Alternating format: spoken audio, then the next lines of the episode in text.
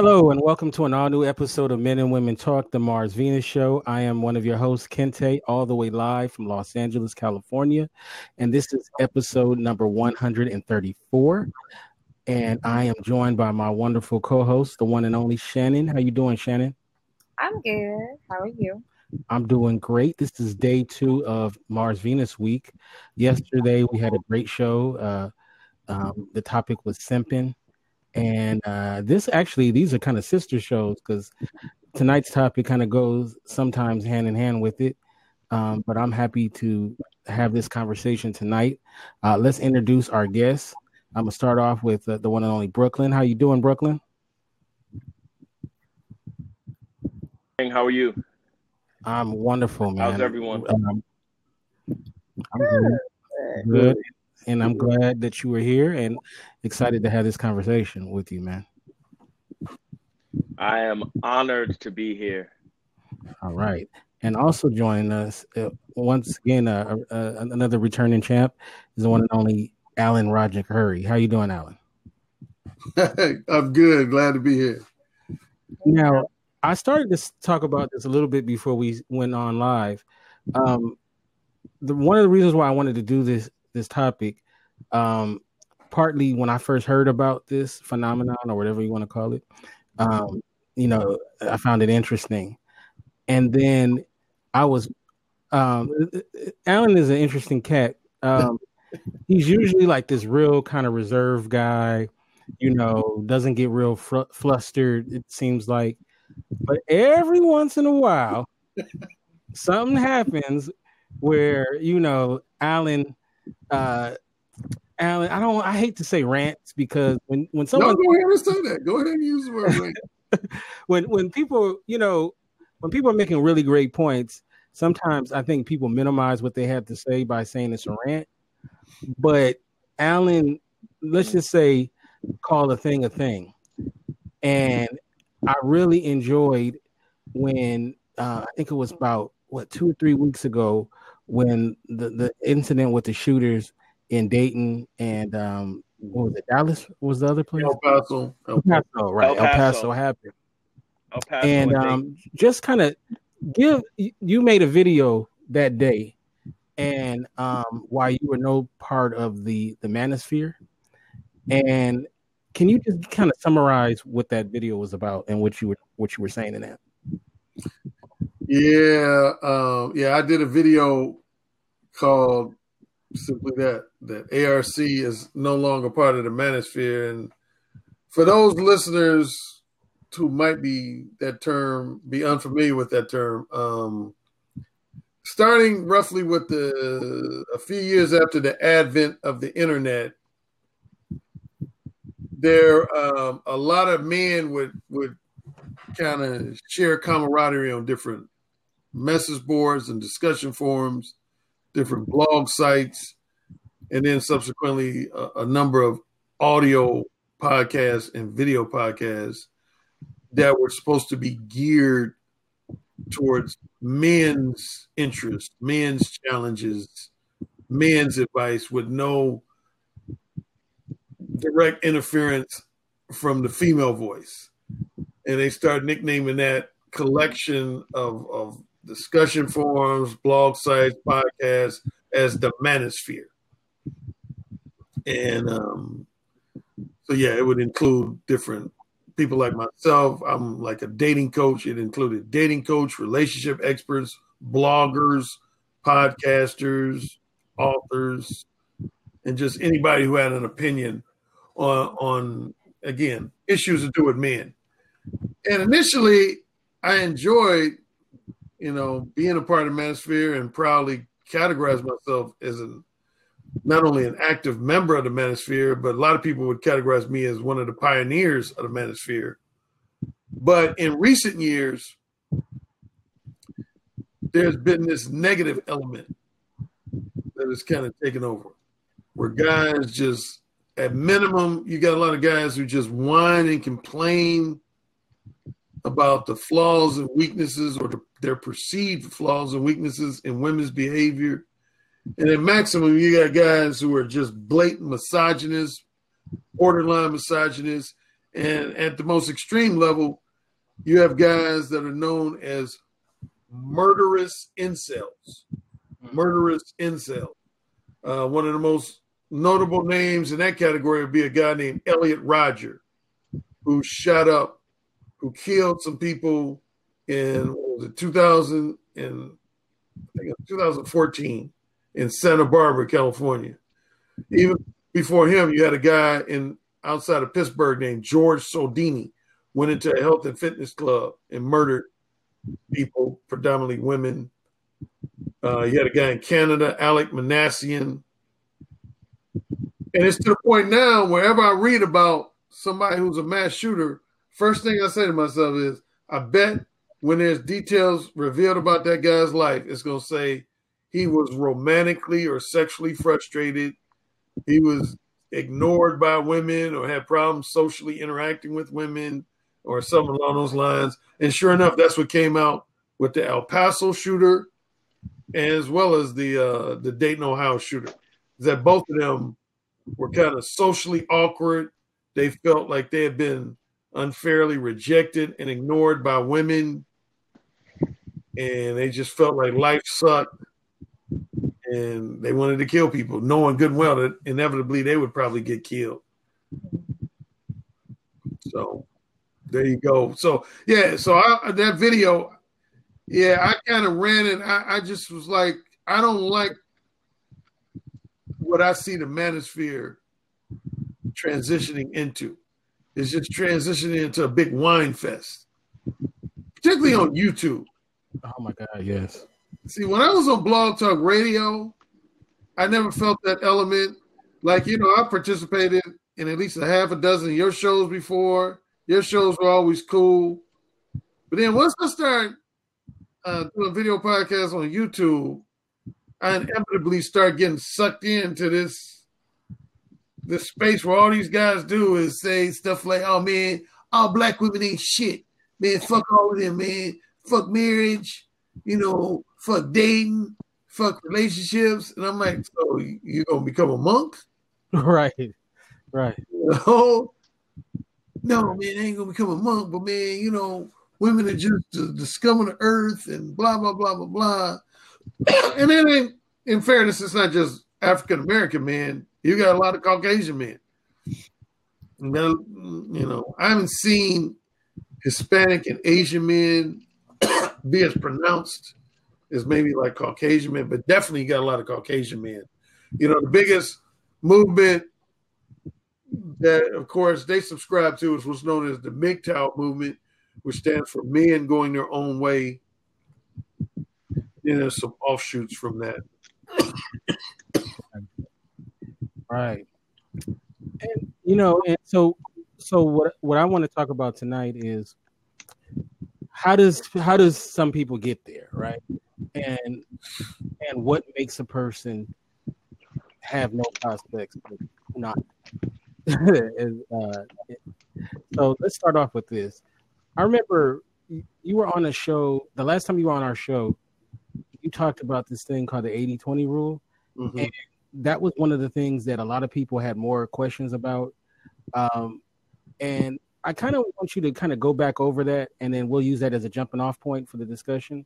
You were talking about, um, uh, you remember what, you know what, what I'm referring to, right? Oh yeah, yeah, yeah. I um I actually when I used to write for the examiner.com, which is now defunct, I wrote an article about it.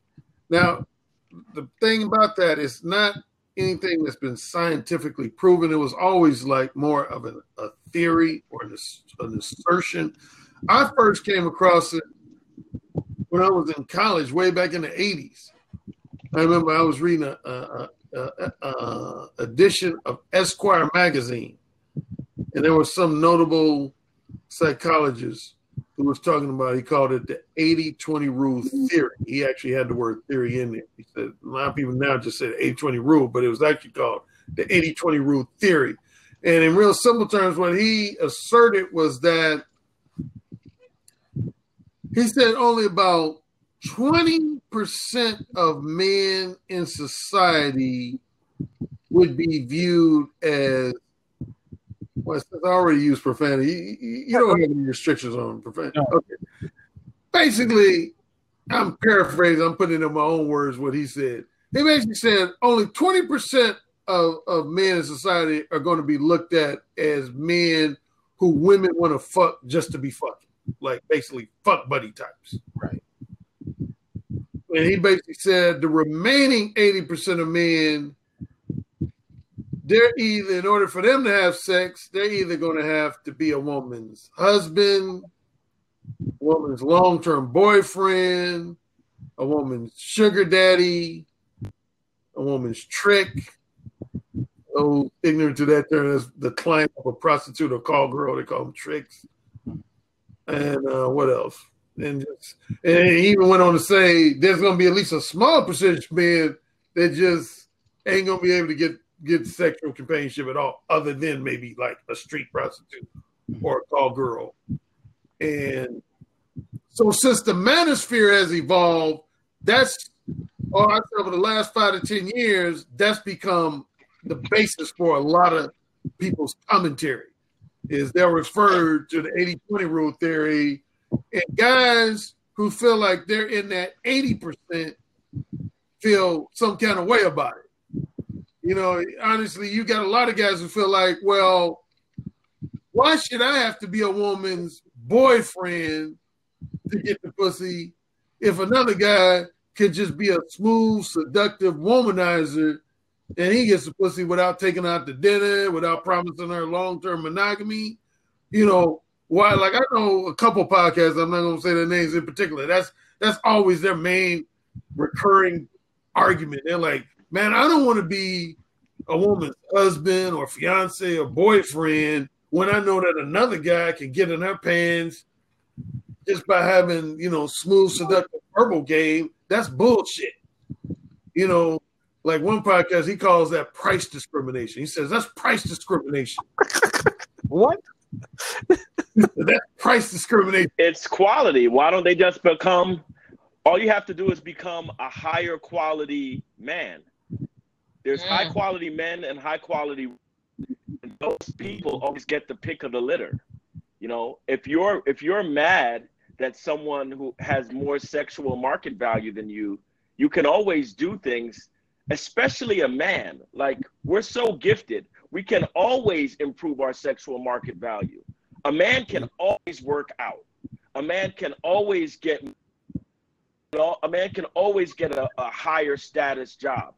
You know, you could be, and as we've seen, you could be a trash human being and through circumstances and through hard work, you become like a higher quality man.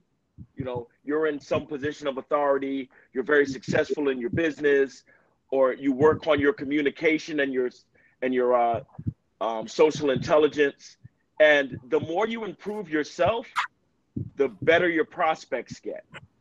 Always. Well, Brooklyn, I'm gonna you know, speak. I think it's much easier to do that for a man than a woman.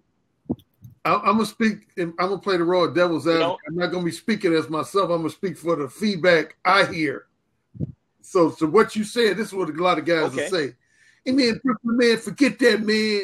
Number one, man, I'm only five foot four inches, man. I can't improve my height. And all these women out here, they want tall men. So, man, all that self improvement, man, that's bullshit, man. I'm gonna be five four for the rest of my life, man. And secondly, man, you know, I ain't got no major degrees and stuff, so it ain't like I could just get better jobs, man. You know, I only got a high school diploma, so I'm always be stuck in a working class job, man. So, man, all that stuff you're talking about, that's bullshit. And then you got women who like street thugs and drug dealers and stuff, and they they ain't even got no like high school diploma, man. And women they still gravitate towards them, and I'm a good guy. How come they don't gravitate towards me? They gravitate towards the drug dealer and the street thug, man. So man, all that stuff you talking about, man, forget you, man. You just one of them brothers, man, because you poor women, you ain't got no empathy for brothers like us, man. I like that, man. You ain't got no empathy for brothers like us, man. And that's why I don't like you, Brooklyn, man, because you one of them dudes. You one of them dudes that like turn your nose down on us, dudes who struggling with women, man. That's what I got to say, man. Cut it. You know, it's funny you say that. Um, That is not his only problem that he's fighting for. I assure you. the day that I'm that I'm doing that I'm doing this pod use incels. First of all, they had to ask me what incels were, and I had to explain that to them. And they were like, anybody be in that predicament. And I'm like, what you're suffering from is um, you know, you are suffering from the privilege of not having that issue. You know what I'm saying? And I I've worked with men um, you know, I've worked in the matchmaking industry. I've been a dating coach, and I've worked with men just in my, you know, professional aerospace career and my day job that were socially awkward to the point where they were just horrible with women. You know, um, if they were not, guys were married to women from Philippines or the Philippines or Thailand or something like that, and others were just not or you know, uh, and they couldn't. They just could not get women. Another part, uh, uh, another part. I'll stick a pin in that one. Another. These men often want women. I don't believe in leagues. I don't believe that a woman is out of your league. However, you have to. You have to be able to um, be on that person's frequency. So if if you want a supermodel, you live in your mother's basement. Very difficult for you to get yourself going to be, and then know what to say to the supermodels when you meet them. So it's not that I don't have empathy. I have plenty of empathy for brothers who, you know, are not tall, brothers who don't know how to talk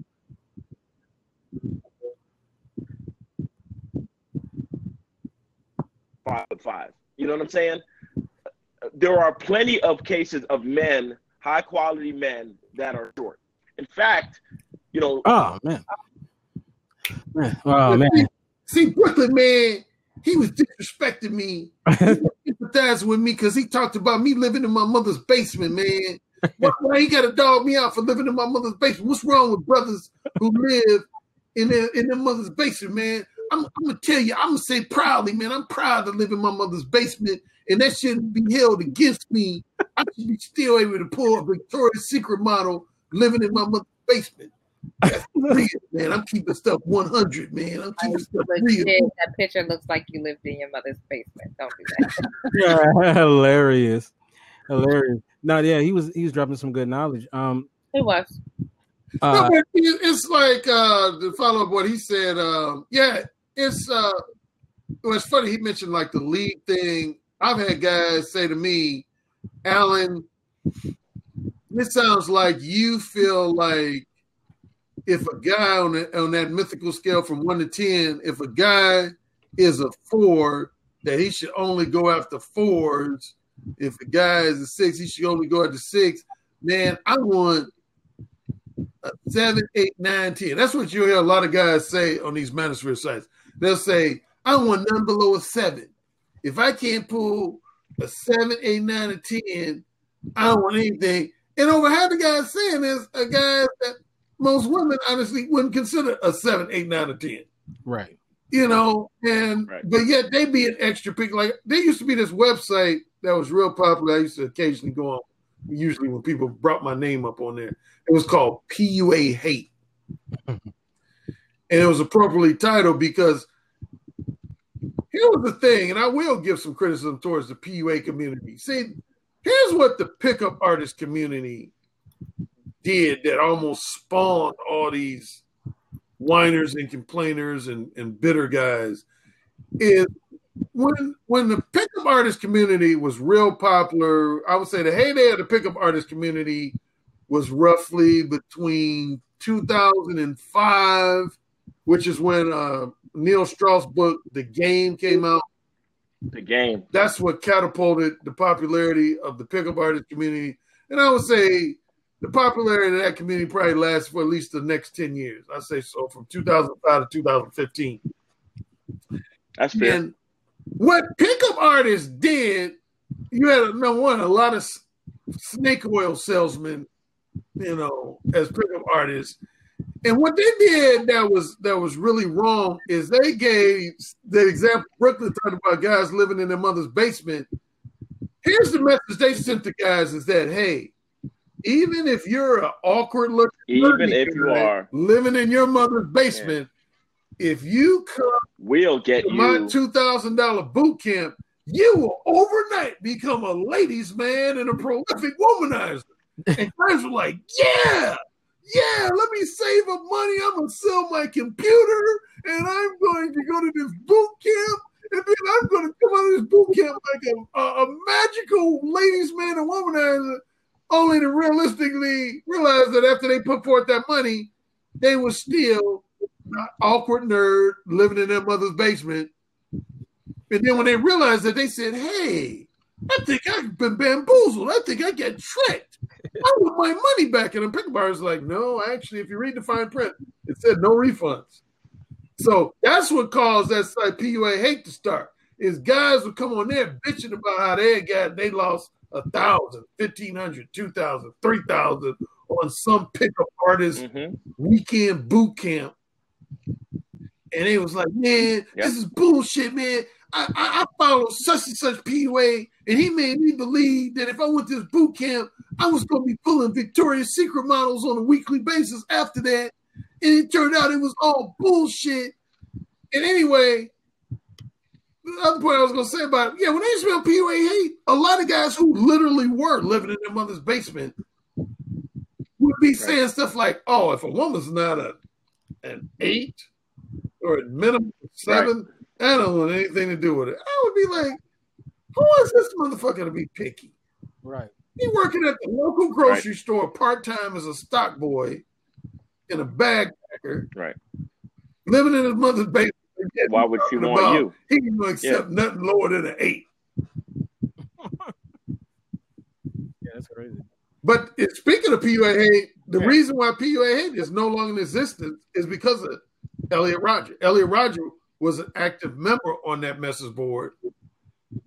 Mm-hmm. And uh, when he shot up those people, the FBI got involved. They wanted to know everything about his background. They found out. And even though the owner, he says he just terminated the site because he wanted to, it's too much drama. But I always say the FBI told they they said, hey, we shutting this shit down. Because this almost seems to be like a yeah. breeding ground for guys like right. Elliot Rodger. No. Yeah. Now, um, uh, Alan, you are a dating coach, and Brooklyn, you've been you're a matchmaker as well. And I'm gonna start this question off to you, Brooklyn. Um, put your uh, put your matchmaking um, hat on. Okay. Give me some reasons why a guy can be perceived as unfuckable.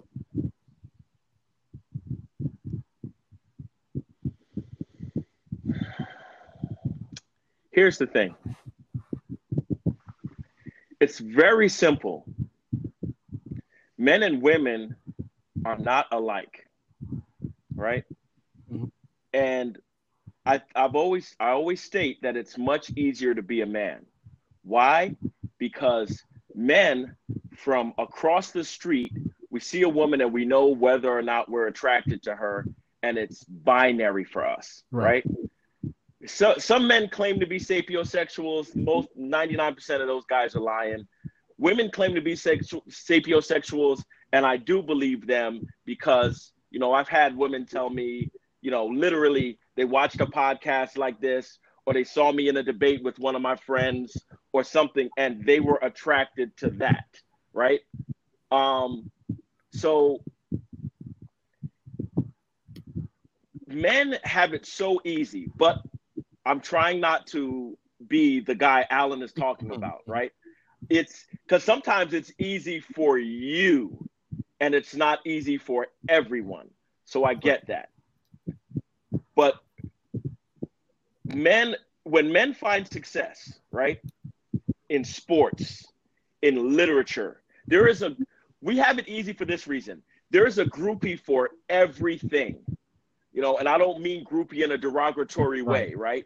but you're you're a, a philosophy professor and you've got 17 20 year old women in your class swooning over you because they're philosophy majors and you're a god to them. Right. Right. You're a basketball player and there's beautiful women in the front row. You're a god to them. You're a king to them. You're you're great at what you do. And you could be, you could literally be the manager of a McDonald's because I've actually seen this happen, right? You're the manager of McDonald's. You are the king of that particular domain, right? So you could literally be a guy working at McDonald's, make it to manager, and you know someone younger or someone different is looking up to you because you're the authority figure in that. So to me, it's pretty easy. Being a matchmaker, I saw the most difficulty for women. Well, Brooklyn, I have a PhD.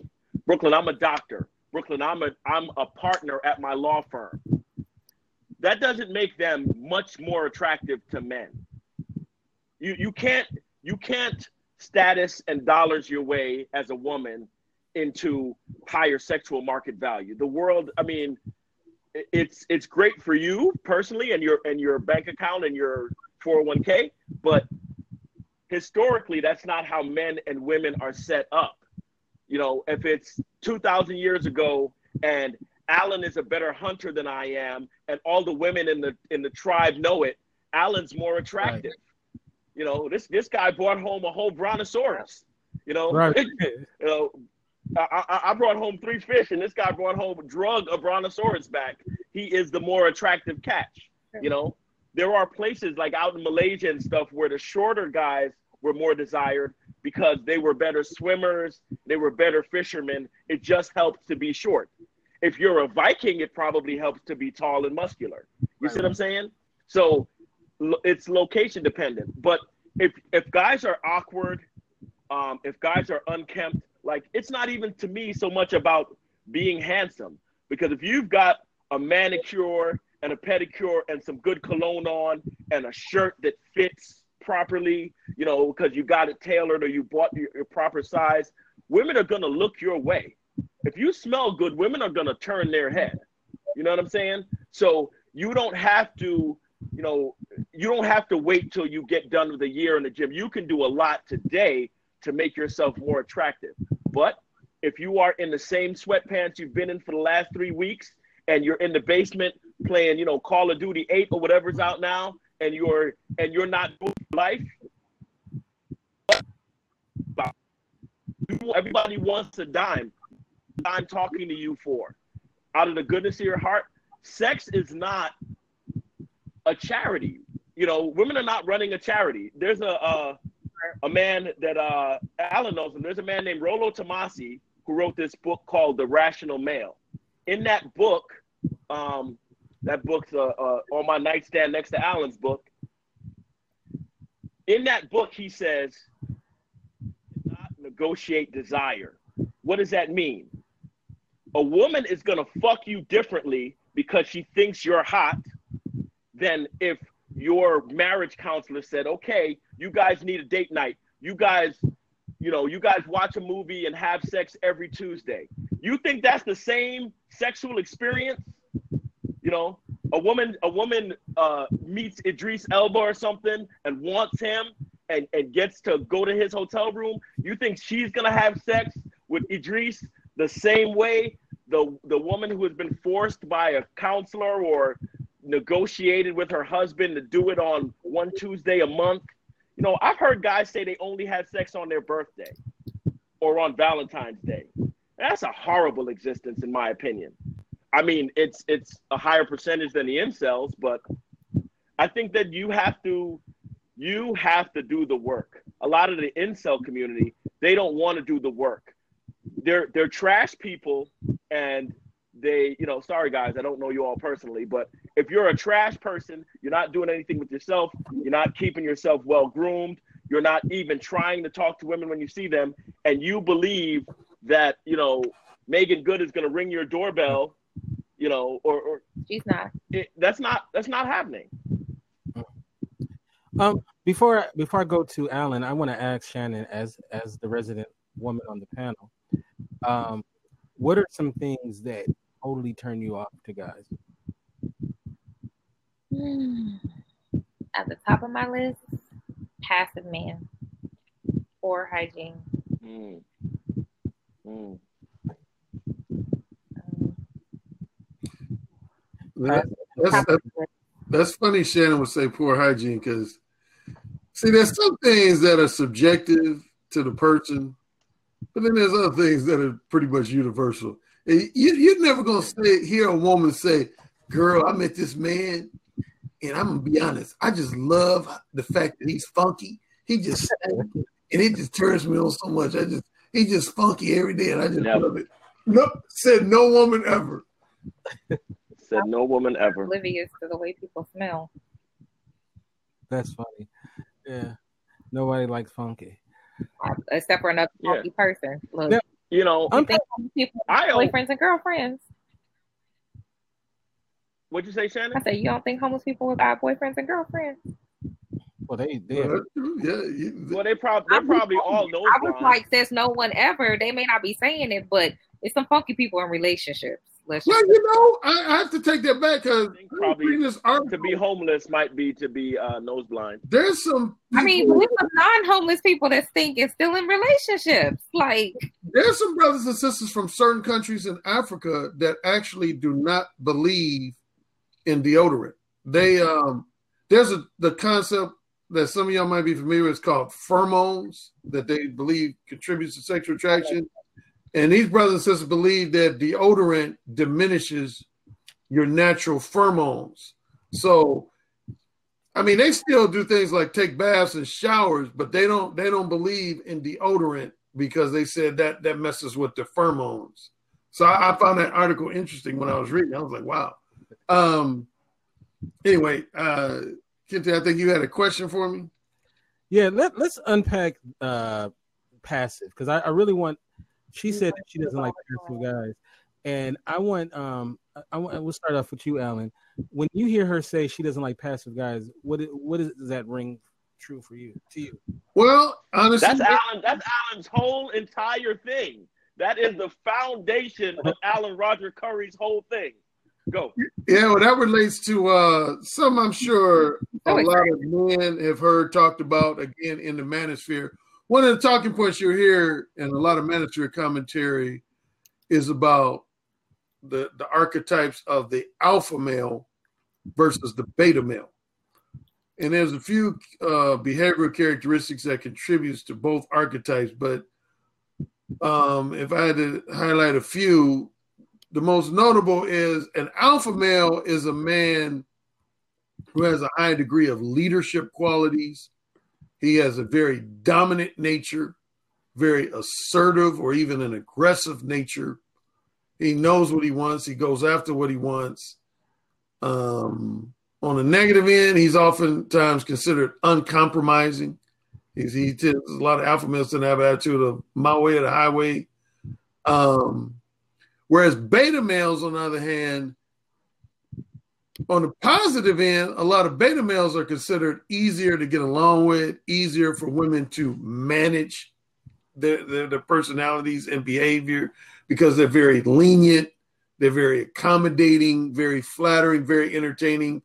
But to, to go to Shannon's word, beta males are perceived as very passive and even in some cases just subservient to women. They they they would be enthusiastically willing to let a woman wear the pants in a relationship. And the truth of the matter is, most women. Well, see, here's the thing with women.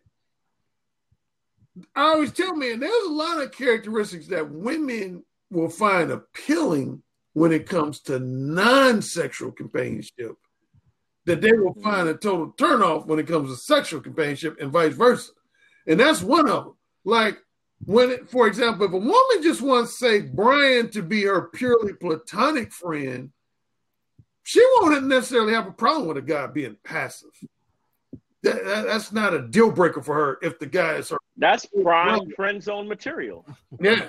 But now, if she's looking at that guy as a potential lover, then that's when the quality of passes make a woman say, uh, no, uh-uh, mm, nah, mm-mm, mm-mm.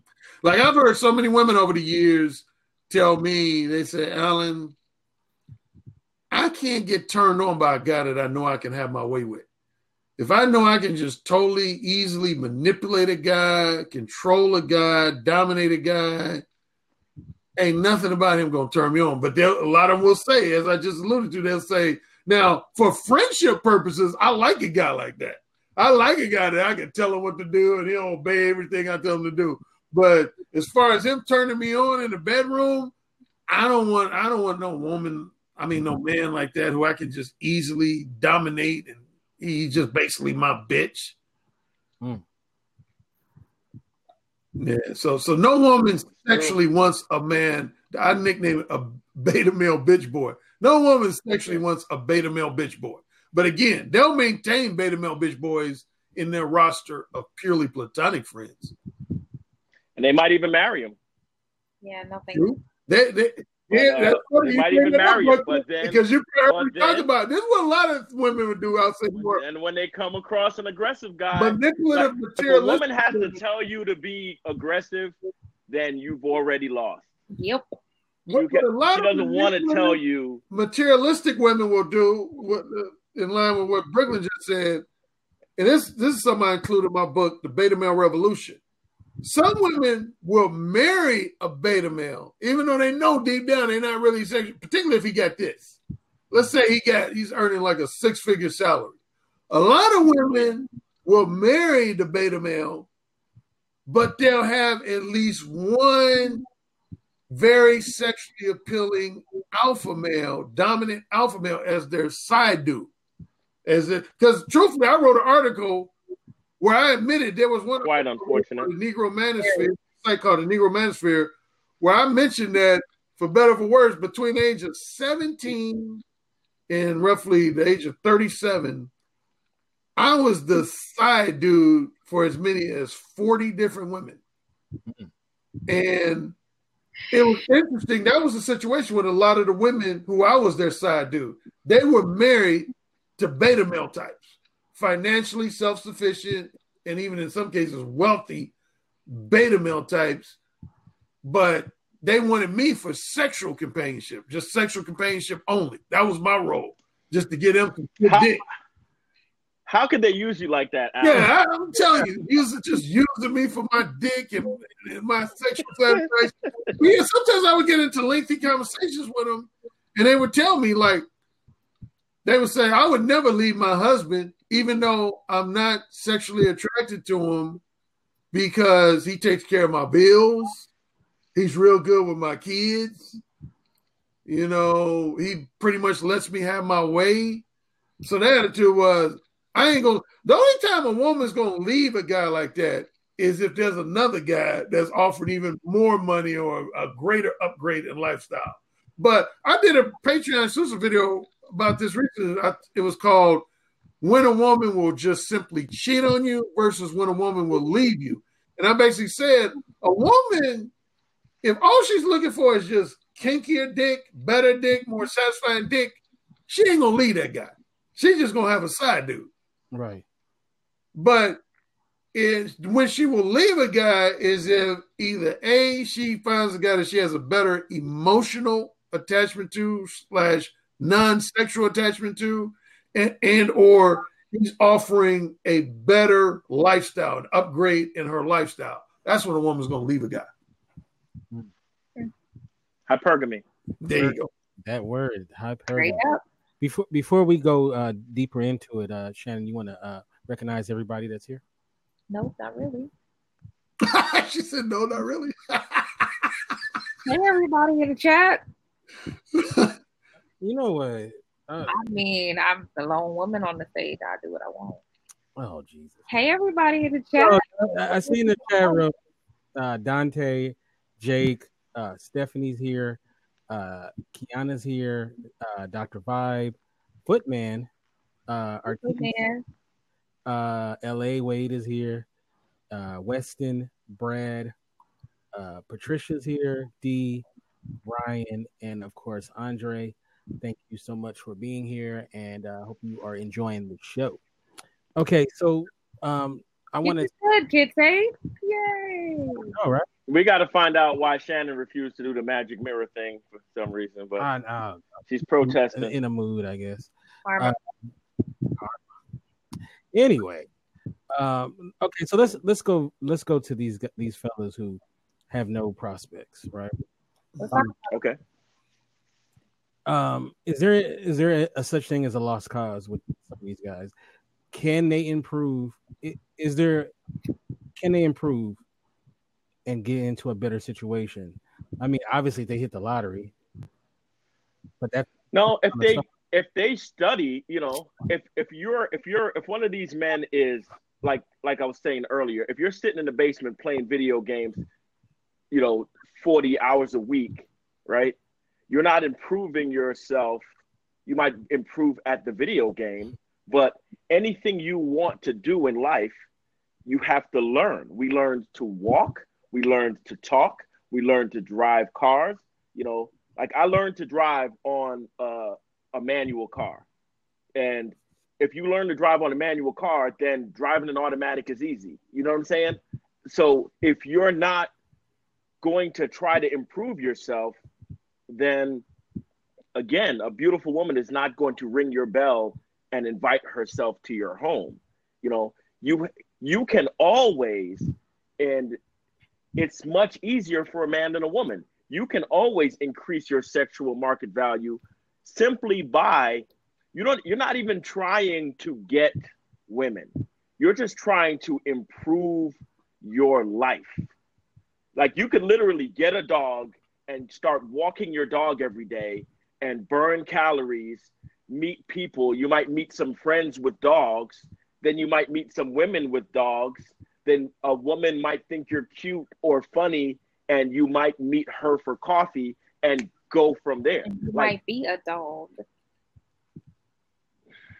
Sorry. Continue. Come on, Shannon. Come on, Shannon. We're professionals here. Hey. So you know, you you can you can improve if you improve your life, you improve your prospects. Always, you know. Um, I was uh, watching uh, a gentleman named Kevin Samuels on YouTube the other day. He's a he's a style guy. Yeah, that's um, my fraternity brother. Oh, is he? Okay. Yeah. Cool mm-hmm. brother. So, you know, and he was just talking about style. Like I, I literally I bought this shirt and some others while I was in Dallas because I was thinking about some of the videos I saw. And I'm like, you know what? I need to I need to uh, improve my style. Let me, you know, get some of these well fit, you know, shirts. Like it's an incremental. You make these incremental improvements, and um, you, by asking experts or by getting out there. You know, you you shop around. You you. There's a scene in the movie Hitch where Hitch is getting one of his clients prepared for a date. And the client looks down at the shoes Hitch got for him and he says, You know, these shoes aren't me. These shoes aren't my style. And he's like, You is a very fluid concept right now. You bought the shoes, you're wearing the shoes, you're about to go on a date with a beautiful woman while wearing these shoes. So these shoes are literally you right now. And that's what it is. You know, improve yourself. You think you weigh too much? Start walking, start running, start going to the gym. You know, you don't know how to lift weights? Ask your cousin or a friend or get a trainer. There's always something you can do, just like you learned everything else. It's like guys get to be 25 or 30 or 40 or 50 and they act like they can't learn anything else. They can't wear anything but a jersey or a graphic t shirt. They can't, you know, they have to wear sneakers everywhere. Why? There's nothing stopping you from doing the things you want to do. You know, you want to go to the opera, buy a ticket and go to the opera. You know, you want to walk around the museum, drive to the museum and go to the museum. It's your mindset. Alan? What was the question again? Um, no, the, the question was um, is there anything that you can do to you can do to uh, better yourself to uh, not be an incel? Well, I almost want to answer that yes and no. Some guys, I'm gonna keep it real. Some guys might be permanently destined to be incels for the rest of their life. Number one, one thing I notice about the younger generation, I don't want to pick on millennials, but man, they're they're very heavy into electronic communication, and I always tell guys, particularly young guys, how do you expect to develop chemistry with women when all you want to do is text and talk to women through social media? I mean, you can't. It's just it's, it's, so that that puts a lot of men back right there. A lot of a lot of men don't have real life social skills.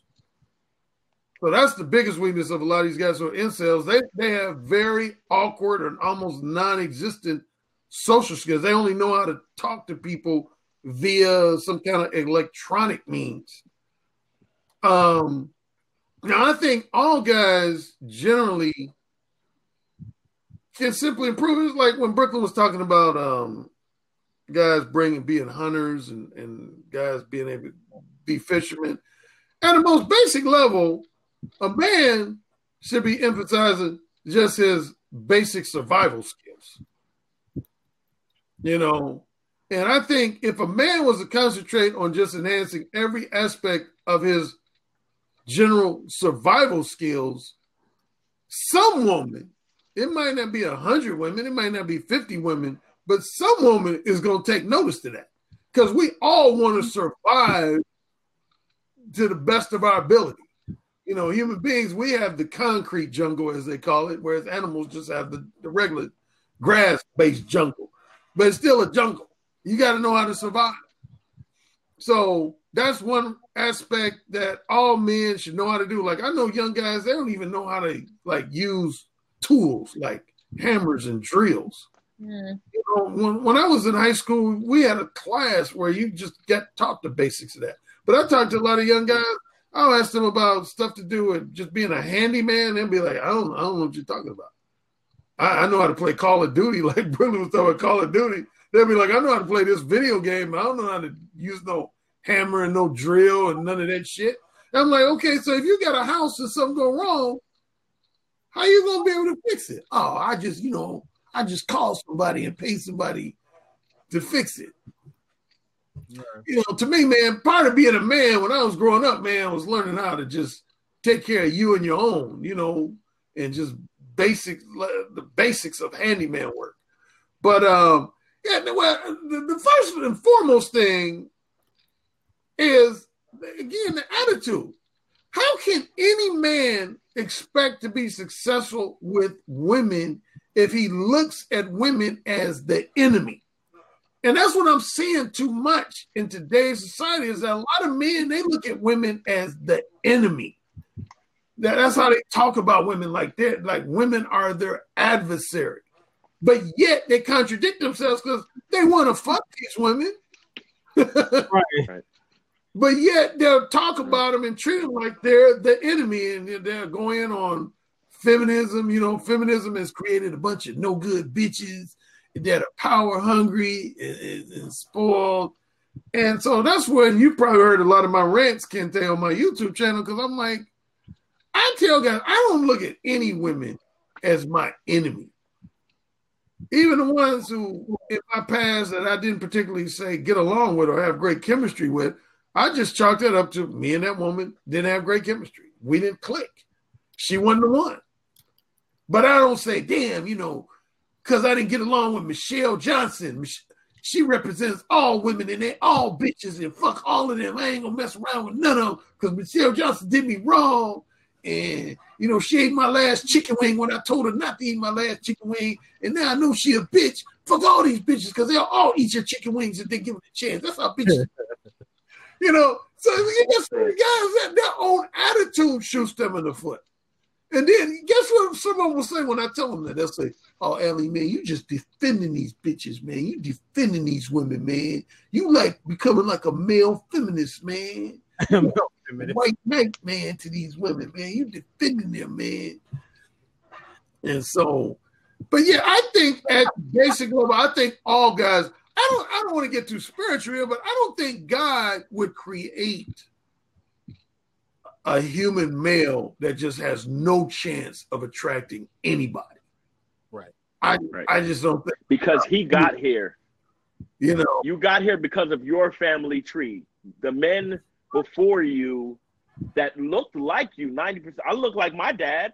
You know what I'm saying? Like the men before you have you know, reproduced to get to get to creating you. So there is some, you know, you've survived. Your your bloodline has survived up to now. So why are you incapable of of meeting women? I mean, here's the thing, right? It's not like what what we're asking or talking about is even procreation or marriage. We're talking about the men who literally believe, and that's part of it, it's a mindset. They believe no woman would sleep with them. They are involuntary, involuntarily celibate.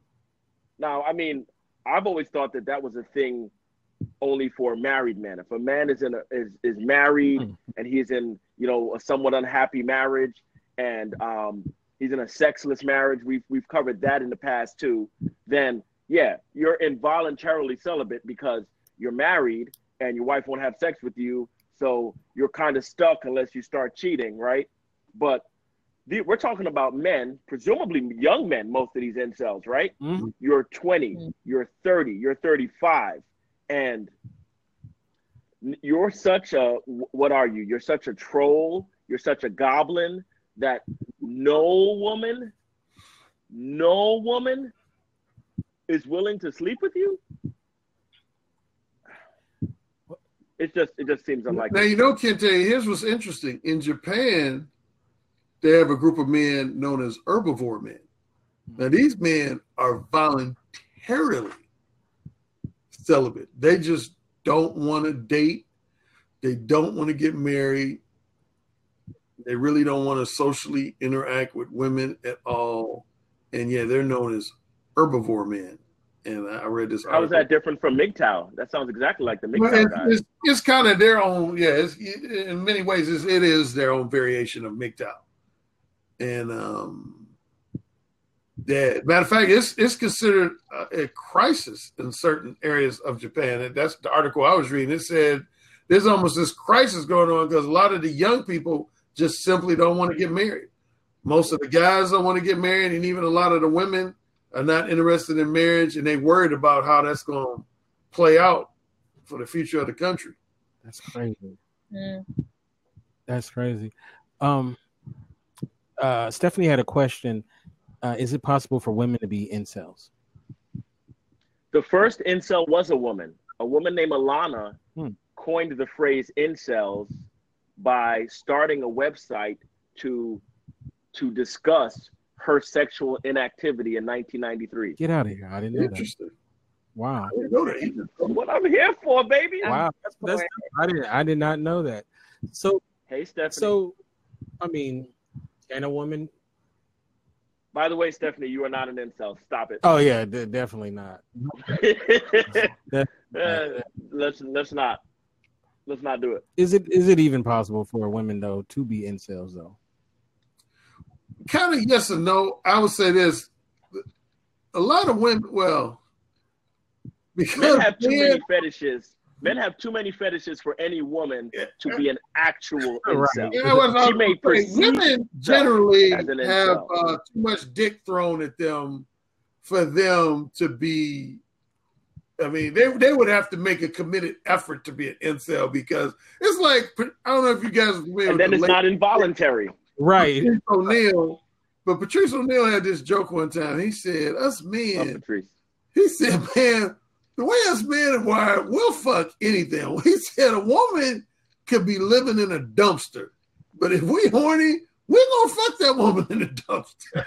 we're gonna be like, shit, she got an ass, she got titties. I'm gonna fuck her, and I don't care if she living in that dumpster." and the audience was cracking up, particularly the men, because they knew that was there was a high degree of validity to that. So that's why I would say it was it would be more unlikely for the average woman to be an incel because some dude gonna always be trying to fuck a woman. I don't care if she tall, short, fat, skinny, old, young. You know, like I had a dude write me saying he's really into older women. He likes women like in their 60s and shit. And he's like in his late 30s. He said, Man, Alan, I love fucking women that are in their 60s, man. I get like this fetish for older women. I was like, damn, okay. So, you know. Wow, 60. That's I can't think like, damn, that's that's a little up there. yeah. Wow. That is that is. Getting her pregnant. Teach his own. Yeah. Never know. That's pushing it, Dante. Literally. Um. Yeah, I mean that's what my, that's my point. That there's always, you know, if you are if you are in the internet, if you are on the internet, you will find. If you look at porn, for instance, you can find porn for everything Alan just described. You know, are you into 600 pound women? There's porn for that. You are into midgets. There's porn for that. You know, whatever. They're literally whatever. So it's very, to me, involuntary celibate, the dictionary definition, these are people who try as they might, they cannot get anyone to have sex with them. Most women, you know, um, can. Most women within the sound of my voice can get a man to sleep with them tonight. Right, we're gonna we're gonna call this next section uh, the uncles section, right? So we'll start off with you, Alan. Uncle Alan. Okay. Let's say you have a sister Mhm. and her 13 year old or 15 year old son is starting to look in. He's starting to look a little incelly, like like he's going down that path. You you kind of see the the signs. Okay. So one is what would be some signs that he needs to maybe go another path, and what would you say if you started smelling that uh, aroma? Well, yeah, the signs I would look for is if he seems just very socially awkward, really around both other boys and girls, but particularly around girls. Um, he seems to have a lack of enthusiasm for social, socially interacting with girls. And even more so, I'm, I'm starting to sense that he he's developing that, that negative attitude I was talking about. He seems like he's just becoming very negative towards women and he seems signs of so i would i would first try to identify i would get in his head so to speak i would identify what are what are some invalid beliefs he might be maintaining mm-hmm. about to do with dealing with women about the whole concept of dating and relationships what are some of his egotistical insecurities what does he feel insecure about what does he feel fearful about? I would I would find out if he's been bullied because a lot of times if a young guy is been bullied a lot, it will negatively affect his self esteem and his ability to socially interact with others. Um, so yeah, I would just thoroughly get in his head and and uh, ask him like a lot of probing questions that provokes him to reveal himself better to me and then from that point, I would just kind of seek what I do with my clients. What I do with my clients, in a matter of speaking, is I get into their head and then I take out all the garbage, so to speak. Once I identify something that I consider garbage, like, say, a very invalid belief, negative attitude, I grab it, delete it, grab it, delete it.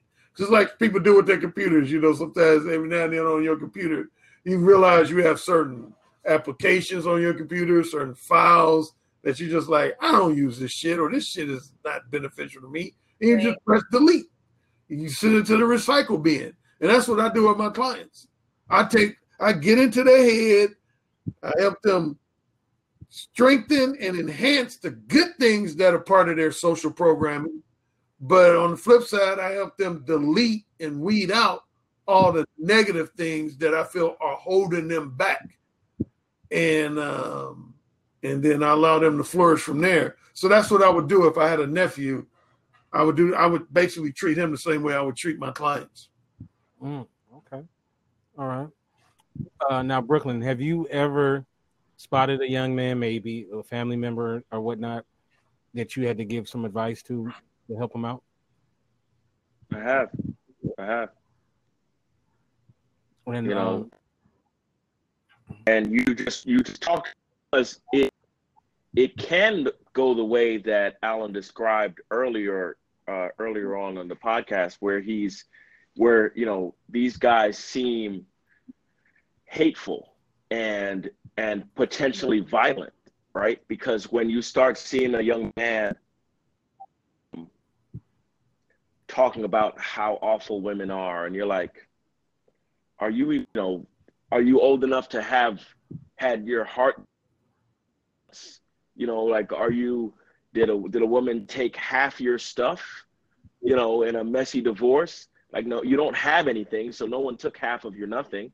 Um, you know, you're just like, wait a minute, why are you the the have been on the planet long enough to be bitter about something and we so when a young guy, I'm talking 18, 20, 25, 30, when a young guy is super bitter, it's like you haven't even you know um, dated enough yet. You know, you haven't you haven't um, had a large enough sample size. A, you're not experienced enough to to do it all well, and B, you know, the the three women you've dated for three weeks each don't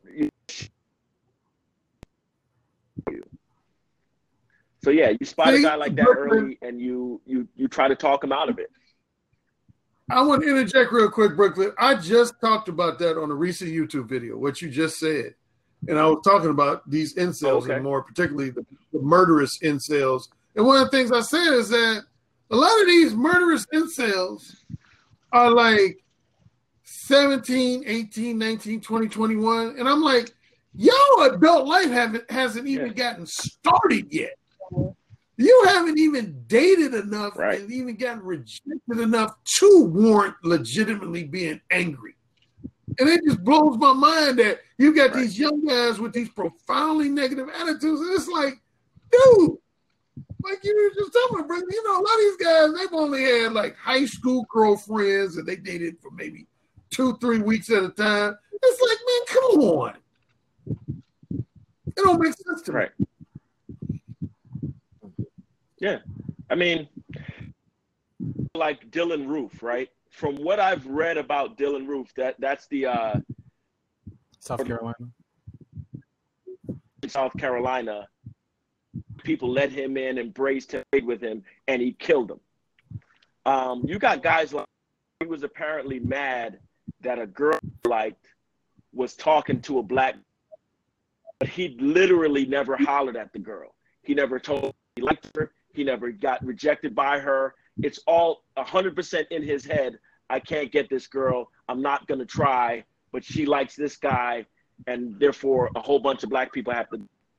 So, you know, the the trauma that these guys are experiencing is not even is often not in every case but is often not even real life trauma that it connects back to what alan's earlier about um, people living digitally right this guy hasn't been turned down by 500 women in the real world but he's you know he's spending his time looking at instagram models and seeing other people and he feels like cyber rejection from people who he hasn't even tried to talk to. Yeah. And so 21, he's been on the internet 10 hours a day for the last five years.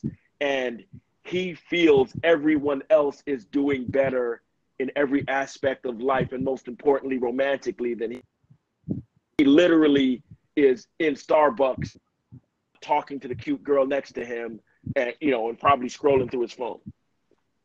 Right. Right. It's crazy. It's crazy. Uh, so many people. I mean, um, I th- I said this on the show uh, when I, I was dating a woman a while back, and um, a guy asked me, "How did I meet her?" And I was like, I think it was like the grocery store or somewhere, and he was like, he was like blown away. He was like, "Man, you met her in person?" like you know, like you know, like it was so foreign to him. Yeah, girl, you know, just meet that's the girl. Where, that's where the people are. The people are in person. Right. So yeah, it was just, and, and his response was so creepy to me because uh, you know, he was just like, "Wow, you met you met her in in the field," you know. you know, so I mean, I guess times have definitely changed. but um, you know, it is what it is. Um, I want to ask uh, Alan this question um, before we say goodnight on the show. Um, I want to go back to mode one. Mm-hmm. And since that book has come out, and of course your other books as well, but specifically Mode One, um, are you pleased with some of the responses you've gotten from guys who read your book? And Brooklyn has read the book as well. He he stands by it as well. Have you been surprised, uh, honored, um, taken aback? Or what are, what are what are some of the the responses you've gotten and the emotions you've got from just hearing guys who read your book and have used it in a positive way? Well, you know what's what's been interesting that's somewhat related to the topic tonight. I always tell the story that one of my first speaking engagements was in Chicago. There was a, a young lady I knew who used to sponsor um, singles events for young professional upscale uh, brothers and sisters in Chicago. And it's funny, she had heard about my ebook version. At that point, it was just still an ebook. This was in 2000, January 2006. I came out with my first ebook version in May of 1999, so a little over 20 years ago. And uh, she heard about it. First, she had some lighthearted criticism. She said, I heard you get this ebook that's about teaching men how to get more pussy. That sounds so shallow and superficial. I said, Have you read my ebook though? She said, No. I said, Well, you need to read it before you pass judgment on it. She said, Yeah, I'm gonna read it. And then I made this deal with her. I said, if you read it and you think it's nothing but just shallow, superficial drivel, you can put that on your website. You have my permission. But I said, if you like it, you gotta help me promote it. She said, okay, deal. So I gave her a month to read the ebook. She read it in two nights. It wrote me as long as email dissected every chapter. And in a nutshell, she loved it. She said it was much more layered and profound than she had anticipated. But here's the thing. So she ends up inviting me to do this co-ed speaking presentation. It was about 40 sisters and about 25 brothers. Now going into the, the speaking engagement, I just anticipated that no less than 90% of the men were gonna have my back and be like, "Ooh, this is good shit." But I anticipate about maybe, I don't know, anywhere from 35 to 40% of women having somewhat of an adverse reaction to it. Do you know it was almost just the opposite? Like 95% of the women loved my presentation. And I would say even the 5% that didn't love it they liked it, but they just had minor problems with language. Like I had a few female peers that said, "Well, I wouldn't want a guy to just come up to me and just straightforwardly say, the reason I'm talking to you is because I want to fuck the shit out of you. I want to fuck you doggy style. But I would want a man to be straightforward about the fact that he's looking for, say, casual sex versus a long term relationship.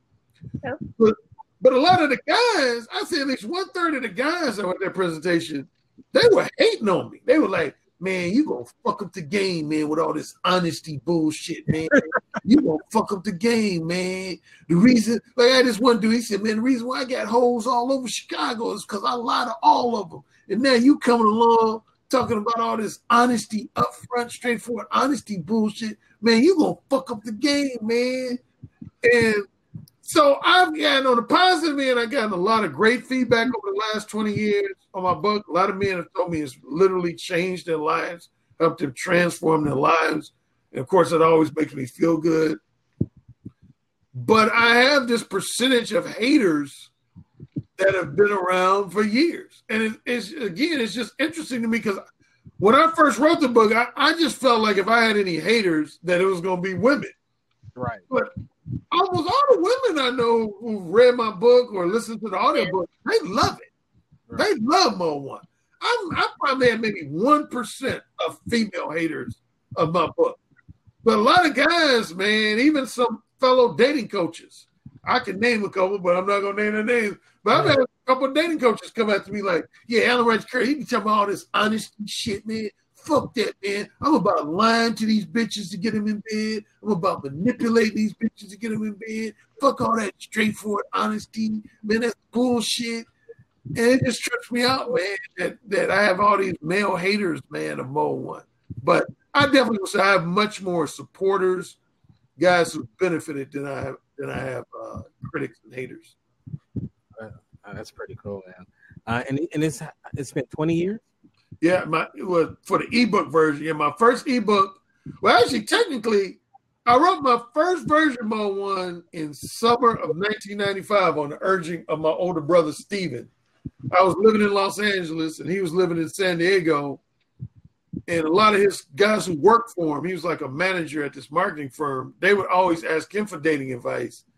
And he would always give him his own brand of dating advice. But then he would say, Well, y'all really should be talking to my younger brother. And they'd be like, What's up with your younger brother? And he said, man, he had this real bold, confident, straightforward style that really worked for him. And he would tell them some of my stories, and they would be like, man, get out of here. You can't be that honest with women like in the first conversation. No, man, ain't no way. And so he said, man, bro, can you just put together like a pamphlet? So I put together like this 25, 30 page pamphlet called The Mode One Principles. That was in summer 95 and then I tweaked that over the next four years, and then I finally uh, made an ebook available in May of '99. And that that speaking presentation I was just talking about in Chicago, right after that is when I turned uh, it into a paperback because a lot of women came up to me after that speaking presentation ready to buy it, and they thought it was already in paperback. And I was like, "No, I just got an ebook." And they was like, "Ebook." I was holding it in my hand. And my brother was like, "See, I told you," because he had been telling me to put it in, in paperback. When he's like, "See, I told you, man, this needs to be a paperback." So yeah, the paperback came out in late February of 2006, um, and since then, so that's also an audiobook, which you can find all my books on Amazon.com. If you just do a search for my name, Alan Roger Currie, it's on Amazon my at least three of my other books is I have a book called Ooh Say It Again. That's about the art of kinky, erotic, dirty talk and verbal seduction. Um, I got a book called The Possibility of Sex. Now, that's the one book I have that women do criticize because mainly manipulative women. I'll call out manipulative women in that book. So I'm not criticizing all women, but women who are highly manipulative. I call out all their manipulative game plan, game playing tactics in that book, The Possibility of Sex. And then my last book I published in 2016 is called The Beta Male Revolution. And it actually, some parts of that book relate to the subject matter that we talked about tonight about know, talk about MGTOW, incels, and all that, that stuff. All right, man. Well, I want to thank everybody for coming on the show.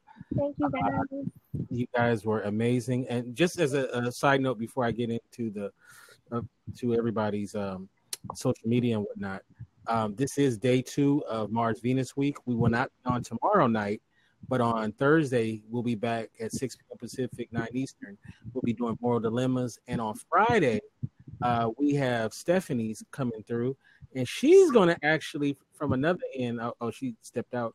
She's going to uh, be giving us some tips and tricks on how to get our game right, and uh, and she's gonna be talking about her new YouTube channel that's coming out. So uh, definitely, you guys want to check those two uh, shows out. So I'm gonna start off with you, Brooklyn. How can we get you in social media?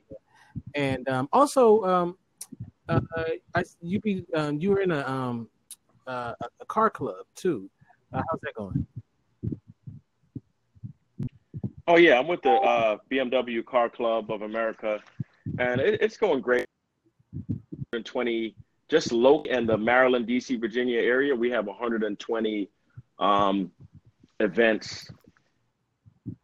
So we're always doing something. We're doing something a couple times a week. Um, the next thing I'm doing, I'm hosting a uh, Island, Solomon's Island, Maryland, on September 28th, Saturday. We call it the Saturday the Solomon Saturday Social. So I'm going to be out there um, in a few weeks. Uh, but other than that, you know, you can catch me on Instagram at uh, King underscore underscore Brooklyn. You can catch at uh, at Brooklyn PCB, and uh, you can catch me on Tumblr at Brooklyn Taylor Tech. I'm gonna I'm in the process of switching everything over so that all my social media is just Brooklyn Taylor Tech. So I'll be easier to um to uh to find that. But yeah, uh, thanks for having me. It's, it's been an honor and a pleasure as always. Thank you, man. Thank you. I really shout out to everyone watching. And Alan, uh, how can we get you in social media? Tell us about your your um, YouTube channel as well as what we should be on the lookout for. And do you have any more books in the pipeline? No, I've been asked that a lot recently. I, would have to say I don't, but who knows what the future holds. Uh, like some guys, well, this, you'll be able to relate this kid take is one of my most popular appearances on your programs when we discuss the BDSM lifestyle. Right, right, right. And uh, a lot of my male fans want me to write a book about BDSM, kind of like a BDSM for beginners book. Um, so I'll keep you guys posted if that comes to fruition. But uh, yeah, I'm on Facebook, um, Twitter, Alan Roger Currie. My whole name is just one word. Um, what else? I'm not really that active on Instagram. I am on Instagram, mode one forever, but I'm not really what I would call active on there. Um, what else? So, oh, YouTube. I, I do have a YouTube channel, author Alan Roger Currie. Um, yeah, I do quite a few video podcasts. And, oh yeah, yeah, his channel's dope. And if, if, if, you listen to the last few, though, I'm, I'm gonna be ranting about some of the guys I've talked about in, in tonight's show. Uh, what I, I, call them the black pillers. Um, and my books again can be found on Amazon.com. My main website is directapproachdating.com is one word, direct approach com and what else? Anything else? Oh, you can read my biography. I have a biography that's on uh, Wikipedia. Um, and you're, you're originally from Gary, Indiana, right? Yep, grew up in Gary, Indiana. Yeah, Check shout out Gary, Indiana. Yeah, that's dope. And uh, one one last thing I love about your background. Of course, we have Mode One, mm-hmm. but then you have Talk Dirty to Me poster next to the X Files poster. I love that. Two totally different uh, uh, entertainment products. I like yeah, that. Yeah, for sure, for sure. Yeah, that's dope. All right, Shannon, how can we get you on social media? Tell us also about your um, your show Sunday and uh, and uh, DVD, right? When is that coming out? Triple D. Triple D. I'm gonna need you not to name it that. like drivers, dives, and di- diners, drives, and dive-ins. No, no. Um, you can follow me on Instagram, Facebook, Twitter, Shannon Ford like the president, hyphen Jefferson like the president. Um, I have a show on Sunday nights here on Get Vocal called A Set Apart Woman at 7 p.m. Eastern Standard Time um, by a woman for women and the men who love them. And we'll be back this Sunday upcoming um, for Boss Women's Month. And I have five books. You can find all of them poetry on Amazon.com. And Dismantling Daddy Dysfunctions and All the Men I Loved After Him is book number six. It'll be out in 2020. All right, all right. Um, you can get me at Kente F on Twitter, Kente Ferguson on Instagram, and of course the website is indieradio.org. As I said, we won't be on tomorrow, but we will be on uh, Thursday and Friday to close out Mars Venus week. Thank you everybody who who uh, showed up, and and hopefully we get you guys back again here on Thursday. Have a great rest of your week, and God bless. Bye. Thank you. Thanks. Thank you. Good night.